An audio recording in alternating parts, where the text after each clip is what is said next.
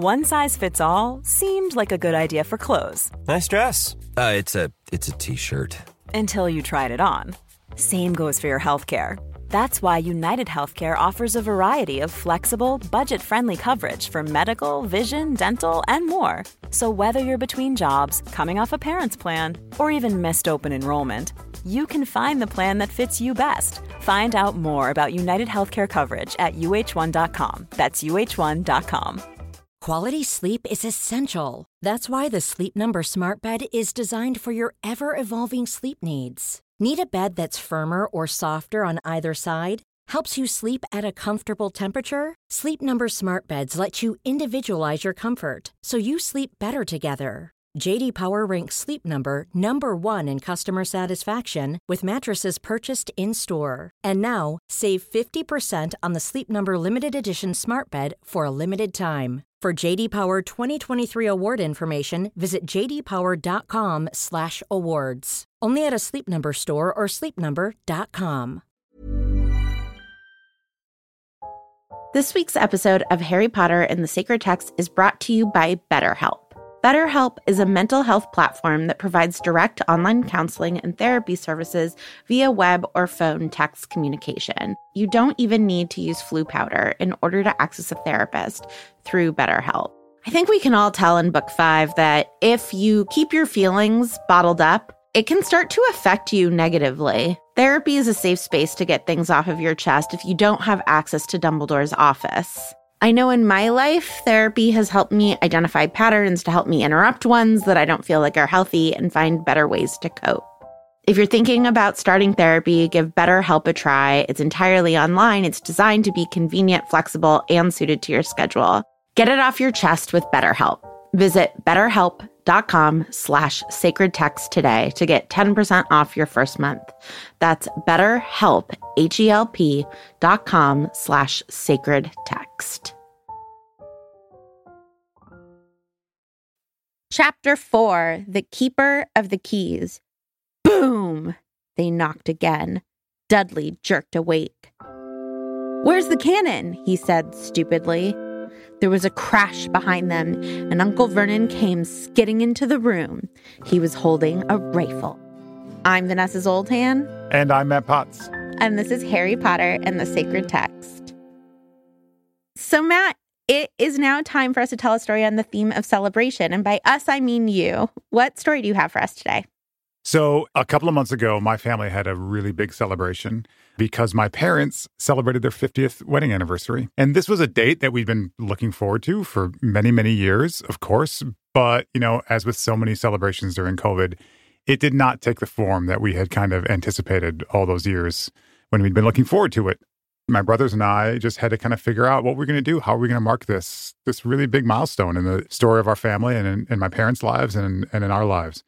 And so what we did is, you know, instead of having the party that we always thought we would have, we reached out through social media to all kinds of folks, friends and family of theirs to send in videos and messages and you, we gathered on Zoom as a family and watched this video that my brothers and I compiled. It was really special. It was really, really meaningful. And it was different than a party would have been. And there's a part of me that still wishes that we had been able to gather, of course, gather in person and celebrate this milestone event in our family. But the really, really interesting and exciting thing about it was that by using this different means of gathering, there were so many people who were able to get involved who wouldn't have been all my mom's family is in Japan. And all those people just rallied and sent like the most beautifully overproduced videos. And folks who never would have been able to make it to, or probably wouldn't have driven the eight or nine hours to get to a physical gathering, were able to send these really touching wishes. And now my mom and dad have this like artifact, this video of all these friends like wishing them well from all their years of marriage together. And so it just got me thinking about how the way we choose to mark occasions already has its boundaries, already has its borders, already determines who gets to be part of that celebration. Even if there's something lost in changing the way we celebrate, in this particular instance, in my particular family, there was really was something gained because a bunch of people were able to participate and mark this really important day who wouldn't have been able to do that had it been the normal run of things. I'm very inspired by that story personally because it's my parents' 50th wedding anniversary in three months. And I'm like, oh, I should have all of our family that is in Israel and Mexico and France send it videos. So thank you for that really good idea. Even though I really, really hope that that boundary of not being able to gather in person is gone by August. But I definitely think we see that in this chapter. It is Harry's birthday, and it's sort of a wizarding coming of age birthday. And yet, the boundary that is put on it is that the Dursleys don't care about him and like don't care to celebrate. Even if there aren't boundaries like COVID boundaries or nine hours of driving, there can even just be family dynamic boundaries that limit the way that you celebrate. Yeah, I mean, this is a huge milestone birthday for Harry as a wizard. And later on, he might compare with friends what their 11th birthday parties looked like. And his will look different, but his is always going to be pretty special, I bet. Absolutely. Getting this news this day from this person who becomes a beloved friend, I'm sure it sits comfortably and fondly in his memory. So, Matt, what time did you wake up this morning? Last time you said you woke up at like five. I'm hoping it's like now 5:30.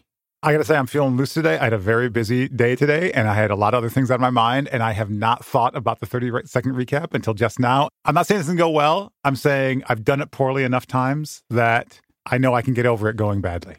Isn't a low bar just like an amazing, freeing thing? You're like, oh, I'm going to suck at this. Let's go. I'm counting you down, right? Yeah, count me down, and I'm going to recap first. Okay, Vanessa. Three, two, one, go. So it's Hagrid, and Vernon's like, I'm going to shoot you. And Hagrid's like, No, you're not. I'm strong. And then he goes, Harry, you're a wizard. Happy birthday. I sat on your cake. And Harry's like, Who are you? And he's like, I'm a wizard like you, and let me teach you. And your parents were great, and this is how they died. And wait, Vernon and Petunia, no one's ever told you? And Vernon's like, I'm not going to pay for him to get an education. And Hagrid doesn't really acknowledge how Hogwarts gets paid for, but he sits Harry down and he tells him his little history and that he's been a wizard this whole time. Oh, we don't have to do the 30 second recaps in order. We can just list stuff that happened in the chapter? Yes. Okay. We're delaying the end of my 30 seconds, which I really want to get to. So why don't we just. okay. On your mark, get set, go. So the door blows off its hinges, and it's Hagrid. And Hagrid and and uh, Vernon takes has a rifle. Holy crap! And then Hagrid takes the rifle and turns it into a knot and says, "You're a wizard. Here's a cake that I half sat on, and also some tea and sausages from inside my coat, which doesn't seem sanitary." And then he says, uh, "He says your parents were were wonderful. They didn't die in a dark car crash, and also Voldemort is disappeared, but he's maybe going to come back and uh and Dumbledore. Don't insult Dumbledore, and then I'm going to turn Dudley into a pig, and that's the end of the chapter. That was really good. I got to the pig. I felt like the pig is in, the pig is important. The pig is important. Thank you for picking up on the pig. So Matt, the biggest moment of celebration to me is just in these opening sentences of boom, and then there's a crash, and Hagrid comes in. And I almost imagine it like this is a stage play, and we've been holding on to this tension of like things for Harry getting just like worse and worse and worse. They've gotten so bad that it is his birthday and he is hungry and cold in the middle of an island without getting access to like the one thing in the world he wants, which is these letters. And then this door gets knocked down and you almost can like hear the crowd go like, "Yeah!" It's like Hagrid's here. The magical world has arrived. Harry is going to be safe.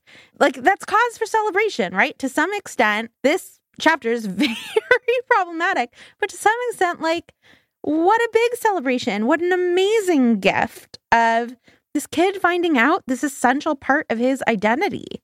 I mean, there is something about this pressure building, and the only kind of release valve that works in terms of plot has to be big entrance. Like, you imagine if, you know, Professor Flitwick shows up and walks in the door, is just as capable of disarming Vernon through his own means. It's a different feeling than a half giant walking through the door and tying a rifle into a knot. You know, we learn so much about the characterization of Hagrid because he has all these items in his big coat, and the cake was half sat upon even the sort of anticlimax of the actual birthday celebration, which is a half smashed cake and some dodgy sausages and some tea. But that is so much more than Harry's ever gotten that it's the perfect cake, even though it's half sat on. And the sausages couldn't be more delicious, even though they came out of a giant's coat. There is something about like all that pressure releasing through this huge figure of Hagrid and then a still kind of sad birthday party still being like the best birthday party Harry could imagine, given everything else he's every other birthday celebration he's had his whole life. there is something that's true about if somebody sends me a bakery made cake, like it's so thoughtful and lovely. And if somebody delivers me a homemade cake, even if it's like half as good, it's lovelier. And I don't know what that is within us that's like, I need your blood, sweat, and tears in order for this to be meaningful. But there is something like even sweeter about the fact that there's like this misspelling on the cake and that Hagrid couldn't help but smush it I think it makes it even better. And I don't know what that is about humanity that like loves perfection and also finds it very endearing when things aren't perfect. Well, there's something human about it. This came from a person, not from a, a machine. As I was trying to think about celebration and how celebration informed this this chapter, I was looking at the etymology of the word celebration. And I, you know, I tend to think about celebration as like a big party. The bigger the party, the bigger celebration. But evidently the roots of the word celebration just have to do with like going through the ritual in a public fashion, like making public this thing, attending to it in the right way.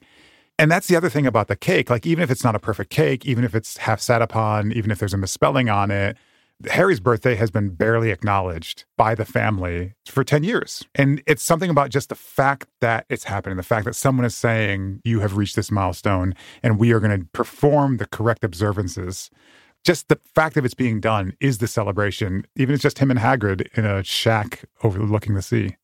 I'm struck by that definition of celebration in the way that the new envelope to Harry with his Hogwarts letter is now being addressed, because it is very clear now that the address has nothing to do with helping the letter get to where it is.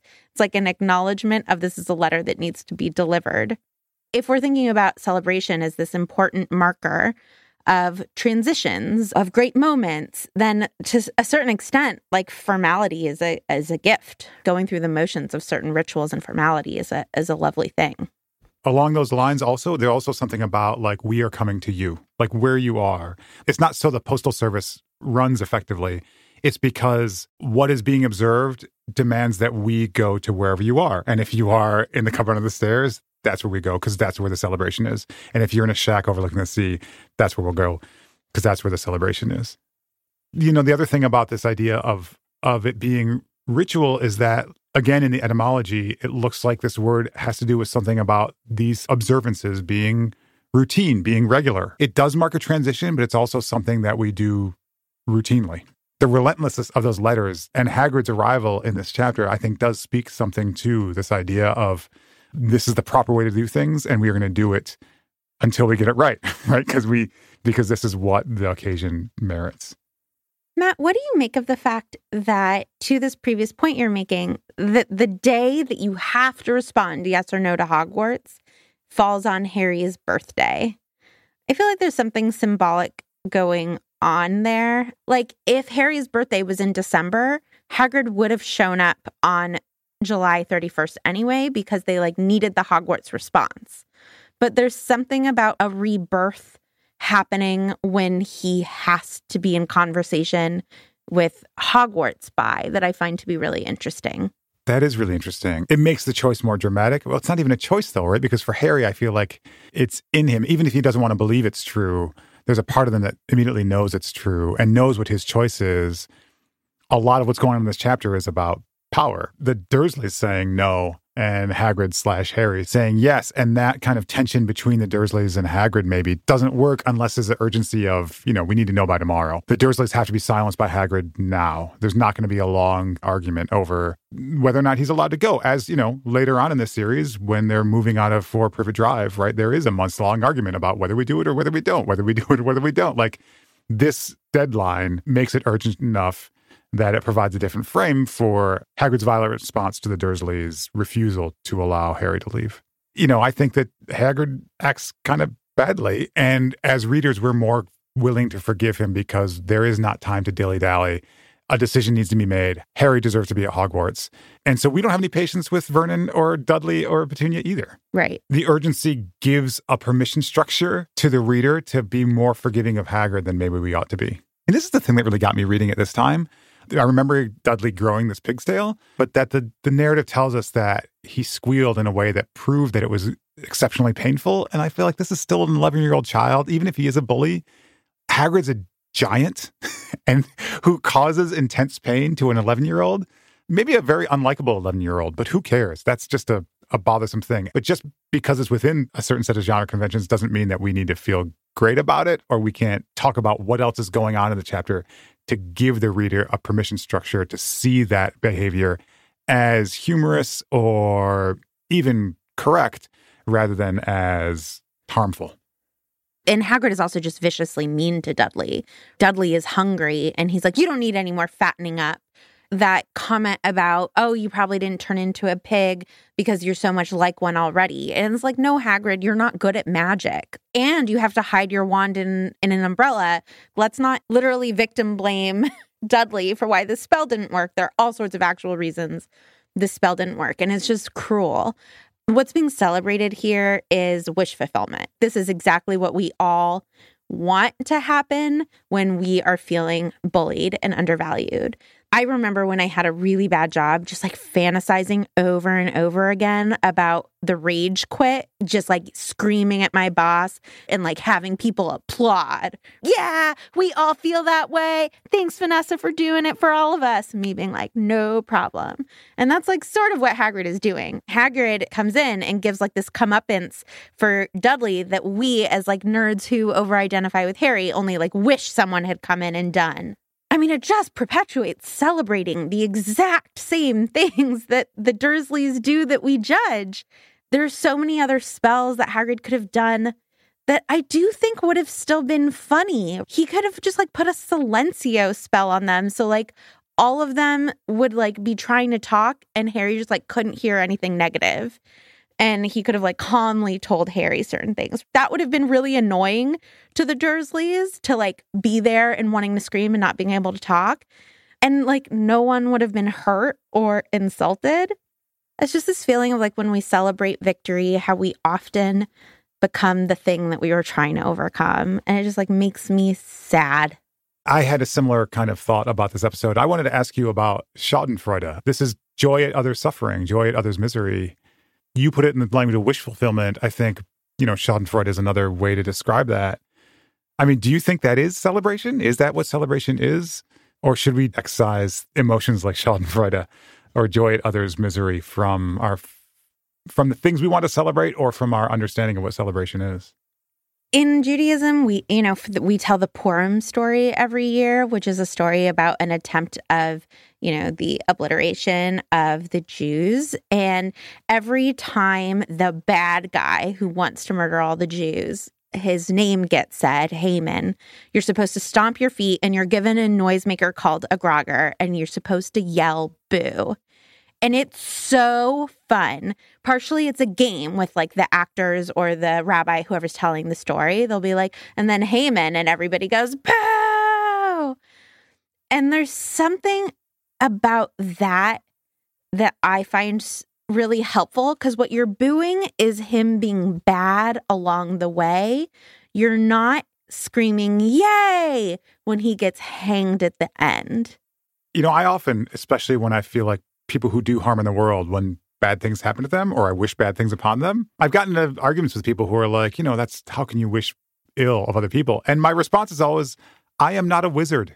My wishes do not affect bad things on other people, right? If I had that actual power, like I would not exercise that power. Like I get to distinguish my wishes from the results of my wishes on the world. But Hagrid is a wizard, and wizards can make real their wishes in the world. And so it makes things like Schadenfreude just more complicated moral things to think about because they don't have the out that I do, which is like, you know, what I wish for in the world isn't something that I can actually affect with my limited powers. But but you know, the other thing it has me thinking about is I think there's a comparison also with Petunia because Petunia seems almost in describing what happened to her sister and to Harry's parents, I feel like I can sense almost a gleefulness in the kind of comeuppance that her sister gets by cavorting with all these wizard folk, right? And you can see how poisonous even a sense of joy or glee in that situation can be, right? And so celebration doesn't need to be I mean, it can be and should be in many cases about about joy and happiness, but sometimes it's just about making the correct observances to mark the things that deserve being marked.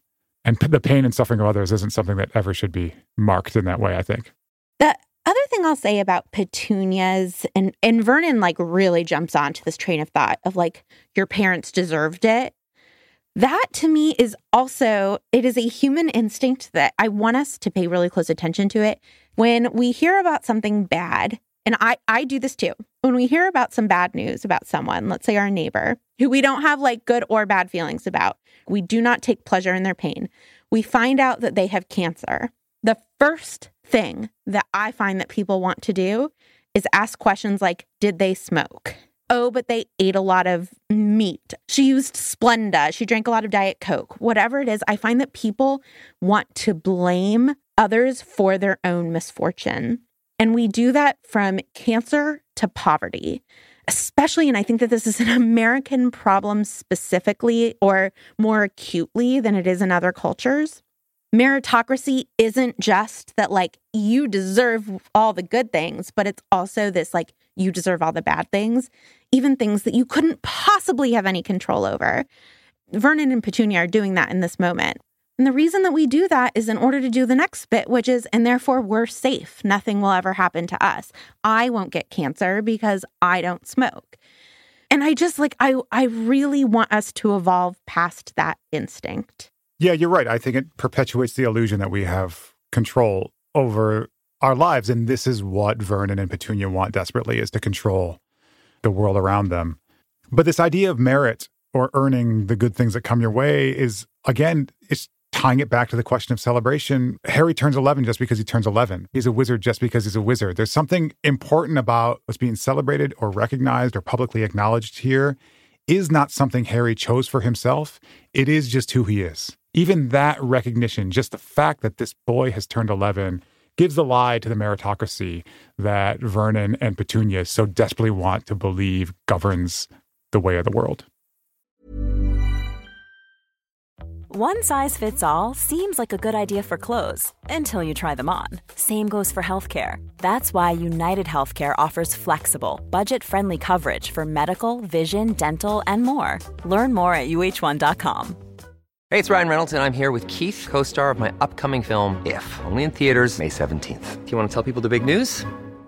All right, I'll do it. Sign up now and you'll get unlimited for $15 a month in six months of Paramount Plus Essential Plan on us. Mintmobile.com slash switch. Upfront payment of $45 equivalent to $15 per month. Unlimited over 40 gigabytes per month. Face lower speeds. Videos at 480p. Active Mint customers by 531.24 get six months of Paramount Plus Essential Plan. Auto renews after six months. Offer ends May 31st, 2024. Separate Paramount Plus registration required. Terms and conditions apply if rated PG. This week's episode of Harry Potter and the Sacred Text is brought to you by Redfin. Let's say for some reason you can't get back to Grimmauld Place, so you need to find a new home. If you're like me, you would go to Redfin. Redfin updates their listings every two minutes and sends you personalized recommendations, so finding the home that's perfect for you has never been easier. If you see something you like, just book a tour straight from the app. And when you're ready to buy, an experienced local Redfin agent can guide you through the whole process. And if you're looking to sell, Redfin agents know how to get you the best price possible for your home. That's because they sell twice as many homes as other agents. With a listing fee as low as 1%, Redfin's fees are half of what others often charge, which means you'll have more money to put toward your next home. They even have a function where Trelawney will tell you whether or not she can see you in this house. Redfin. It's how Molly found the burrow. Download the Redfin app to get started.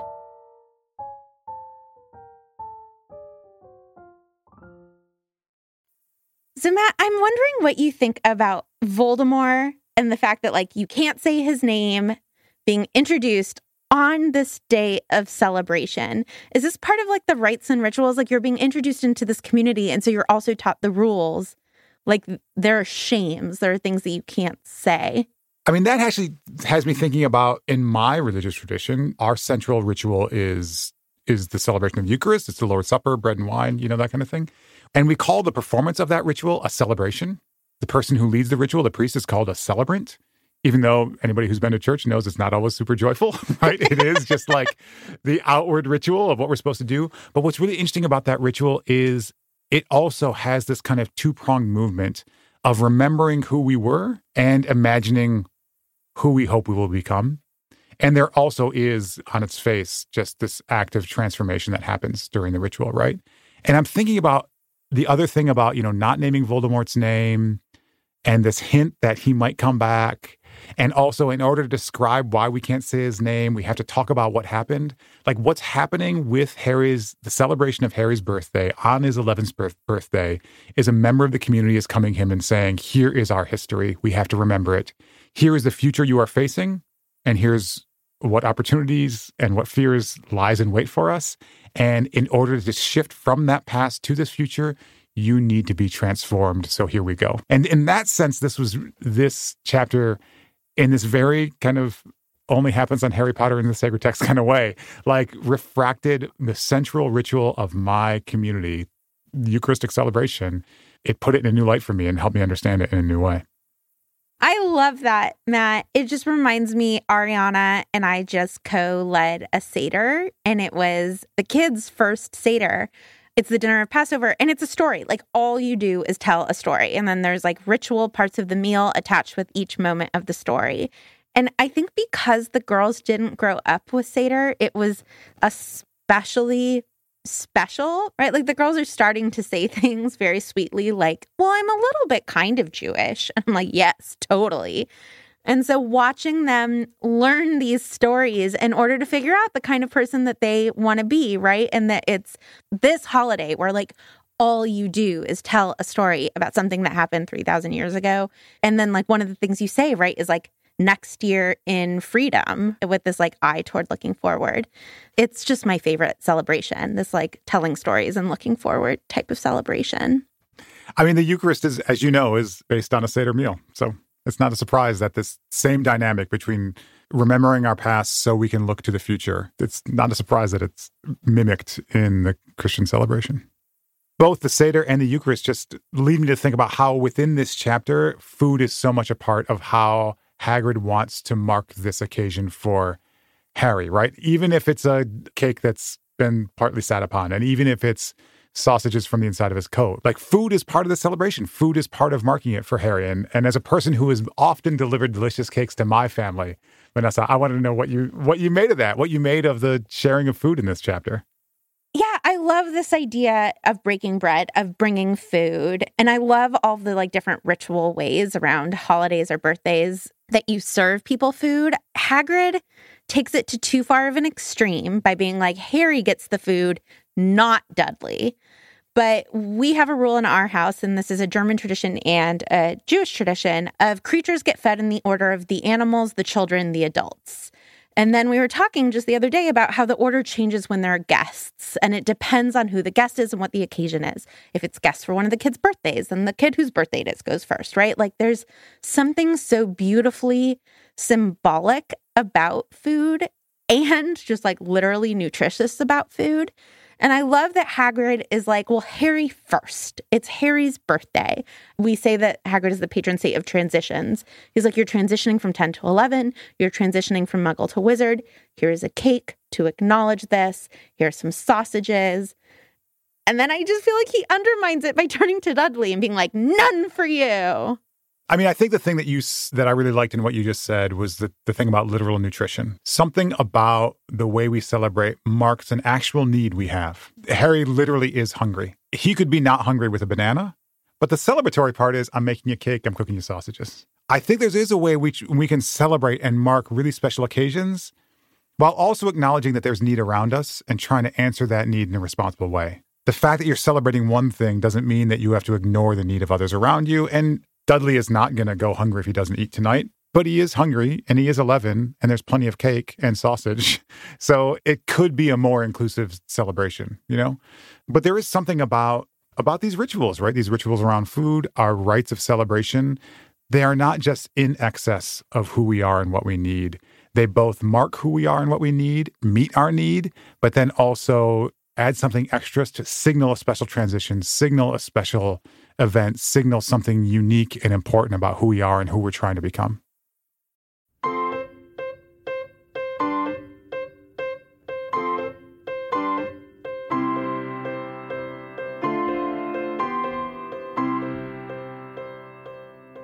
And now it's time for our spiritual practice, which is Lectio Divina. Vanessa, do you have a line from the chapter that you'd like to share with us? Yes, I picked this at random. Sorry, barked Hagrid, turning to stare at the Dursleys, who shrank back into the shadows. Okay, Vanessa. So the first step of Lectio Divina is to talk about what's literally going on in the chapter. So when Hagrid says this, what is going on uh, in the chapter?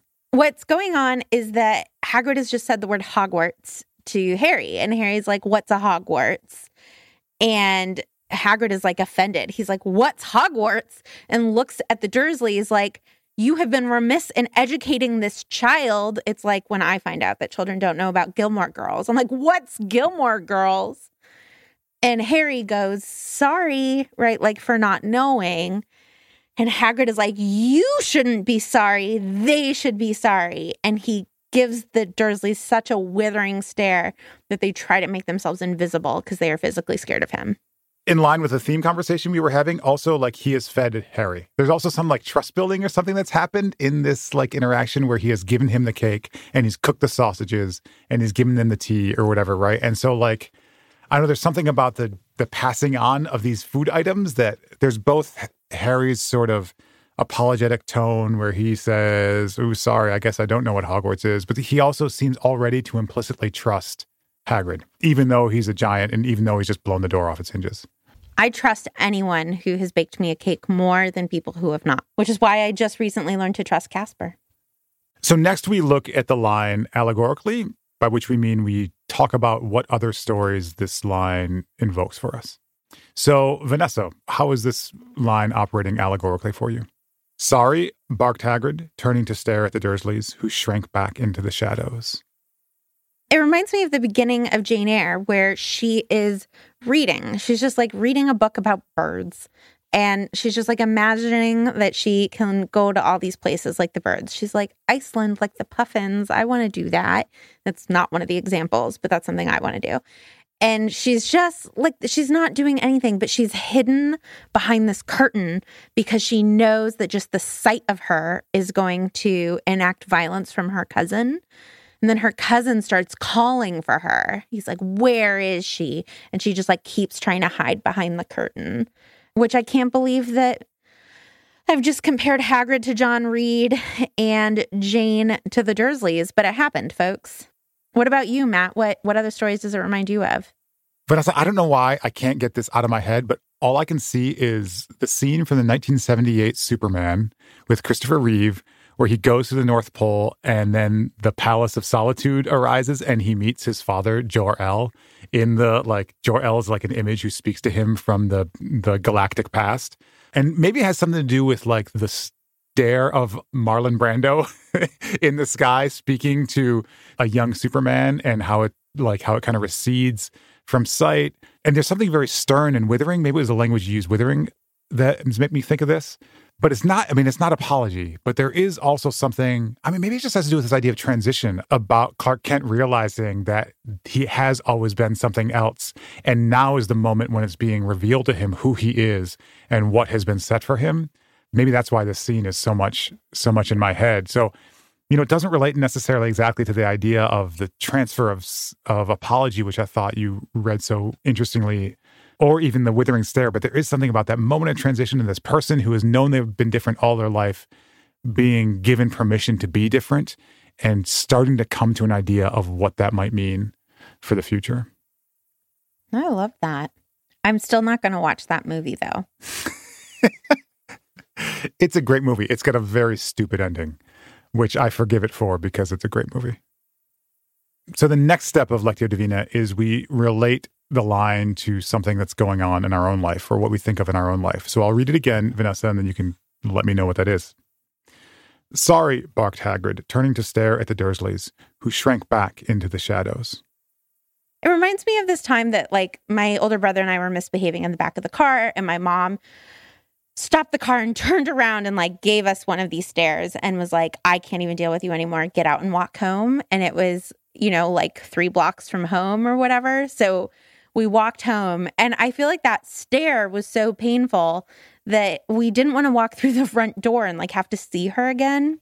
So we went around the house and there was like a cracked window that was like way too high up for us at like, I don't know how old we were, like no more than eight and 10, respectively we were like, we don't want to see mom stare again. So we are going to crawl through this eight foot high window and like endanger really injuring ourselves just in order to avoid that face.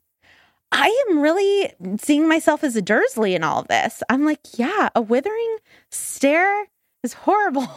I will climb through a window to not have to deal with it. What about you? What does it remind you of in your life? I mean, I have another withering stare story. The one that just stuck out to me as soon as you used the phrase withering stare was from my eighth grade history class. I was a good student and I obeyed all the rules and all that stuff. And one day towards the spring of eighth grade history, like things were getting a little rambunctious before class started. And usually I did not involve myself in that kind of nonsense, but this day I was slightly involved in that kind of nonsense. And I remember the teacher just kind of, who was a guy who liked me and who I liked a lot, just kind of looked at me and just said my name. He just said, he just looked at me with a little bit of a like slightly askance and said, Matt. And I just like, that was it. I was done. And it was something about just sort of like knowing he had me dead to rights. I knew I was doing something I shouldn't have been doing. And part of what made it work so well is like I suddenly got worried that maybe maybe he thought something different of me than like this great relationship we had built over the year. Like maybe he thought I was a bad kid and not a good kid and I had to be a good kid, right? And that he could communicate that with a stare, with just a glance. Actually, not even a stare, with just a glance. That was effective teaching. You were such a goody goody that one look, you were like, oh my God.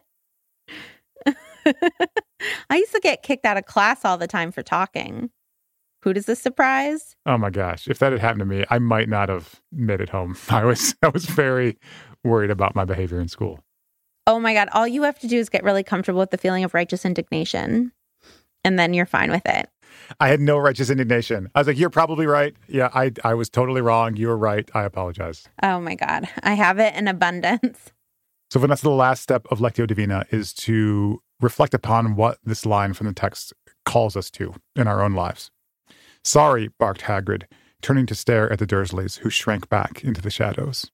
I'm still really, I mean, I know we've been talking about withering stares for a few minutes, but I'm still really taken by your observance, Vanessa, that that through this stare, culpability is transferred. That Harry believes it's his fault for not knowing about Hogwarts. And Hagrid, just through the way he looks at the, the Dursleys, makes them know and makes Harry know, and everybody else who's observing the scene know that actually it's the Dursleys' fault. It just makes me think about blame and culpability. I, th- I think in our world, in our politics, in our lives, we tend to oversimplify fault. I mean, it's related to what you were saying before about, you know, your neighbor who might be diagnosed with cancer, and then we want to know if she smoked. I think we oversimplify fault because if we know who to blame, we feel like we can protect everyone better.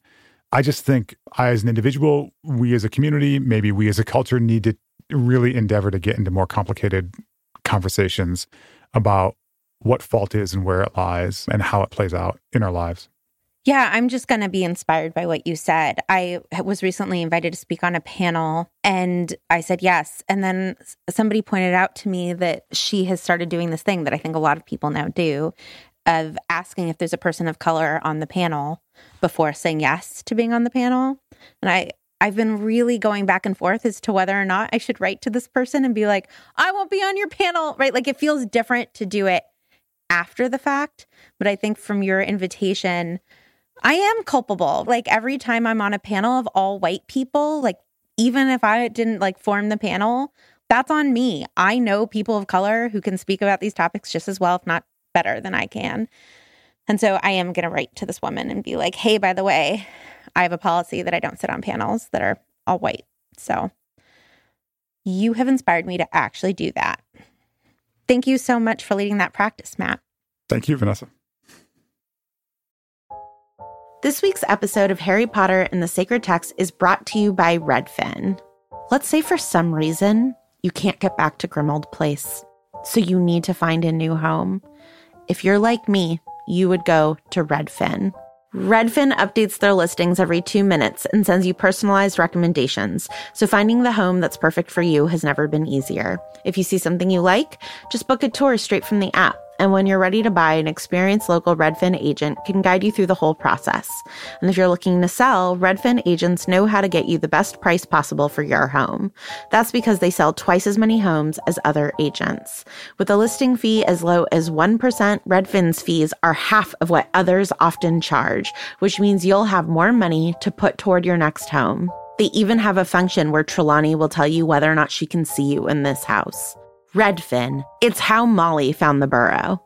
Download the Redfin app to get started.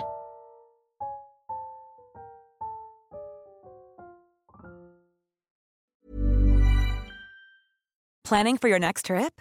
Elevate your travel style with Quince. Quince has all the jet setting essentials you'll want for your next getaway, like European linen, premium luggage options, buttery soft Italian leather bags, and so much more. And is all priced at 50 to 80% less than similar brands. Plus, Quince only works with factories that use safe and ethical manufacturing practices. Pack your bags with high-quality essentials you'll be wearing for vacations to come with Quince. Go to quince.com/pack for free shipping and 365-day returns. Imagine the softest sheets you've ever felt. Now imagine them getting even softer over time. That's what you'll feel with Boll and Branch's organic cotton sheets. In a recent customer survey, 96% replied that Boll and Branch sheets get softer with every wash. Start getting your best night's sleep in these sheets that get softer and softer for years to come. Try their sheets with a 30-night guarantee. Plus, get 15% off your first order at bollandbranch.com. Code BUTTERY. Exclusions apply. See site for details. We will now take a moment to honor some of the members of our community who are lost due to COVID. Carl Lindgren, who is 92, a grandfather, and an Uno aficionado. Herb Laws, who is 47. George Sapnet, who is 68, a high school caretaker, father, and veteran. Lolly Jones Gray, who is 73, a painter, mother, grandmother, and favorite aunt. Janice, who is 78, a grandmother, mother, and fiercely independent. Dave Collett, who is 56, a scout leader and father to many. May their memories be a blessing.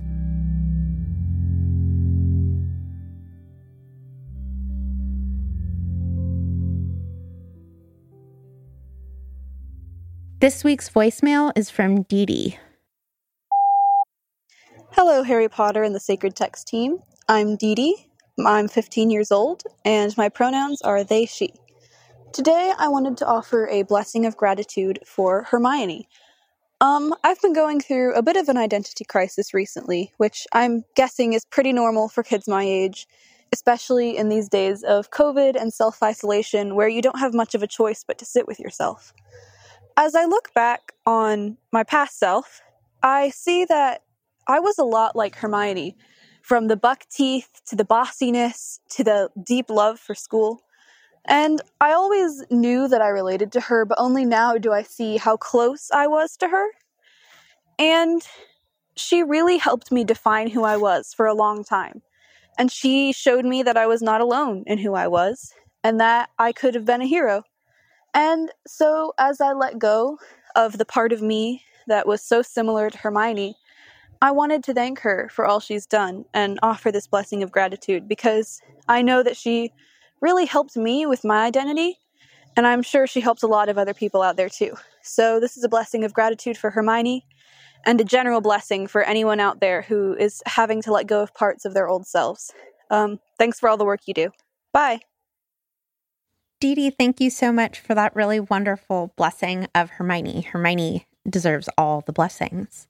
Matt, who are you going to be blessing this week? Uh, this week, I would like to bless Dudley for very simple reasons. He's 11 years old, and 11 year olds shouldn't be called pigs. They shouldn't be turned into pigs, and they shouldn't be hurt. We love Hagrid, but Hagrid did wrong here. So I want to send a blessing to anyone who is having wrong done to them and tell them that they don't deserve it. I am going to bless Hagrid, who we love and is so wonderful and is has been given this like really big task by Dumbledore and it is a much more daunting task than he maybe thought because of the Dursleys.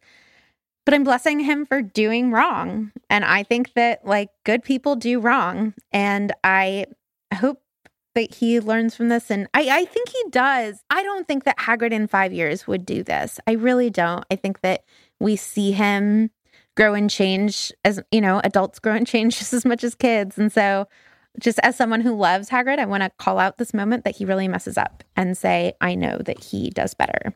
And just bless him because we are not our worst moments. I hope. Have you spoken on the show before about the fact that the word blessed means wounded, means bloodied? No. He's a wounded person just like everybody else, and that's what it means to be blessed. Whew, I love that. Etymology, man. It's where it's at. Gonna get you a t shirt. You've been listening to Harry Potter and the Sacred Text. You can follow us on Twitter, Instagram, and Facebook, and you can find listeners who are discussing the episodes in the Facebook Common Room. You can join our local groups and come and join the community of people supporting us on Patreon, and you can leave us a review on iTunes. Compliment Matt in the iTunes reviews and upset Casper. Send us a voicemail with a blessing for a character. Please, we love getting them. Next week, we'll be joined by Naomi Westwater and we'll do an owl post. We are a Not Sorry production. Our executive producer is Ariana Nettleman. Our producer this week is Juliana Bradley. Music from Ivan Paisau and Nick Bull, and we are distributed by ACAST.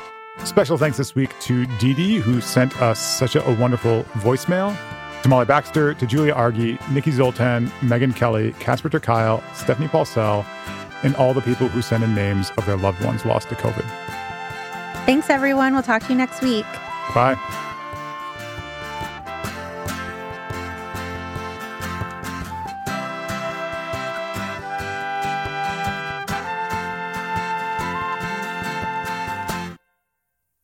My cakes then get rated and get sometimes told that they are B minus.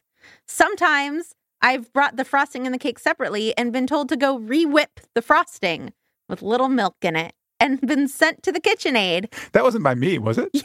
I would never say something like that, I don't think. Mm. Mm.